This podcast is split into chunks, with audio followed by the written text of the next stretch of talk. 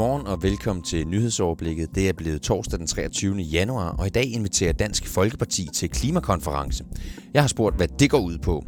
Det er også dagen, hvor en spiludbyder skal i højesteret i en erstatningssag mod en kunde, der har spillet flere millioner væk. Først får du de seneste nyheder. Mit navn er Joachim Neshave. Jeg begynder med den rapport, som Transparency International har lavet. Den viser på hvilket niveau der er risiko for korruption her i Danmark. Og selvom vi igen topper listen som nummer et, så er der altså udfordringer, siger Natasha Lind Felix, der er formand for den danske afdeling af organisationen. For det første mister Danmark nemlig point for femte år i træk, og deler dermed førstepladsen sammen med New Zealand. Det andet interessante er, at undersøgelsen for i år viser en sammenhæng mellem den placering, man har på listen, og så hvor gode man er til at skabe åbenhed omkring demokratiet. Eksempelvis bliver nævnt partistøtte, altså den private partistøtte og lobbyisme. Og det er to sorte pletter øh, på det danske forsvar mod magtmisbrug. Ude i landets folkeskoler ser det ud til at knibe med at få bevægelse nok ind i hverdagen. Eleverne de skal bevæge sig mindst 45 minutter, så skoledagen ikke kun foregår siddende på en stol.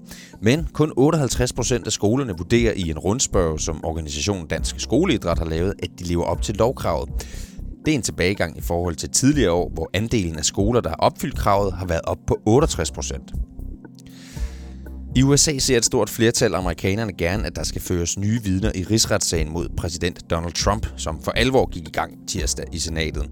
Det viser en meningsmåling fra nyhedsbureauet Reuters, der blev offentliggjort i går.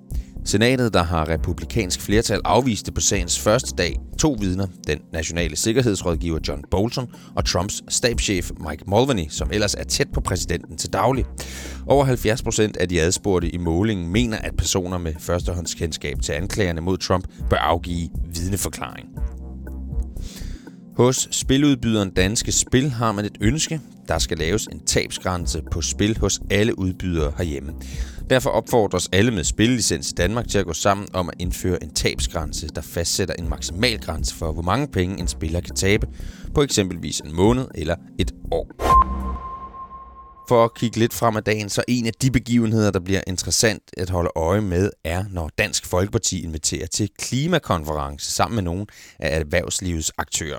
Partiet havde op til det seneste Folketings- og Europaparlamentsvalg sidste år ikke nogen decideret klimaplan, i modsætning til mange andre på Christiansborg. Men da resultatet ved Europaparlamentsvalget tikkede ind, og vælgerne havde valgt DF fra, gav Pia Kærsgaard det, hun kaldte klimatosser skylden. Nu har pipen dog fået en anden lyd.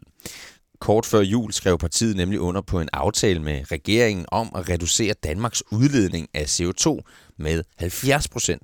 Og i dag er der så klimakonference, afholdt af partiet selv. Jeg har spurgt Dansk Folkepartis klimaoverfører Morten Messerschmidt, hvad han forventer, den skal føre med sig. Jeg håber, at vi får nogle konkrete bud på, hvad det er for nogle teknologier, vi, øh, vi øh, vil se de næste, skal vi sige, 5-7 år. Altså få sådan et blik ind i krystalkuglen for, hvad øh, Dansk Energi, Dansk Erhverv, det maritime Danmark og landbruget, øh, hvad de ser som realistisk ude i den nærmeste fremtid. Øhm, og så også, at de kommer med nogle øh, bud på, hvad er det, vi kan gøre for at vi bringes derhen. Altså er der øh, noget funding, de har brug for? Er der noget regulering, øh, de har brug for? Hvad det nu måtte være, sådan at vi i fællesskab kan nå de her mål. Pia Kærsgaard kaldte jo øh, nogle vælgere og nogle partier klimatosser, og nu står I som et parti i spidsen for øh, en klimakonference. Kan du forstå, at nogen tænker, det er vist bare et spørgsmål om at gafle nogle vælgere her, det er så kommer der vist ikke så meget mere ud af det?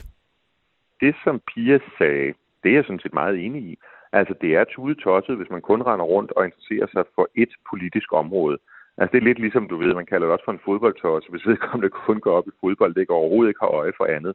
Altså, vi er et politisk parti, som, som leverer bud på alle politiske områder, men også på klima- og energipolitikken. Og der er det klart, at når, når det her er kommet til at fylde mere i, igennem de her øh, år, jamen så øh, kan man sige, opskalerer, opskalerer vi selvfølgelig også, og vil gerne øh, aktivt vise, hvor det så er, vi står i den her debat. Og det er øh, forhåbentlig også det indtryk, folk har fået ved at høre på den her samtale. Sagde altså klimaordfører for Dansk Folkeparti, Morten Messerschmidt. Og så er det i dag, at højesteret skal behandle ankesagen mellem spiludbyderen Unibet og en kunde, som spillede en formue op på online-spil. Byretten frifandt Unibet, men landsretten dømte spilfirmaet til at betale kunden 1,2 millioner kroner i erstatning.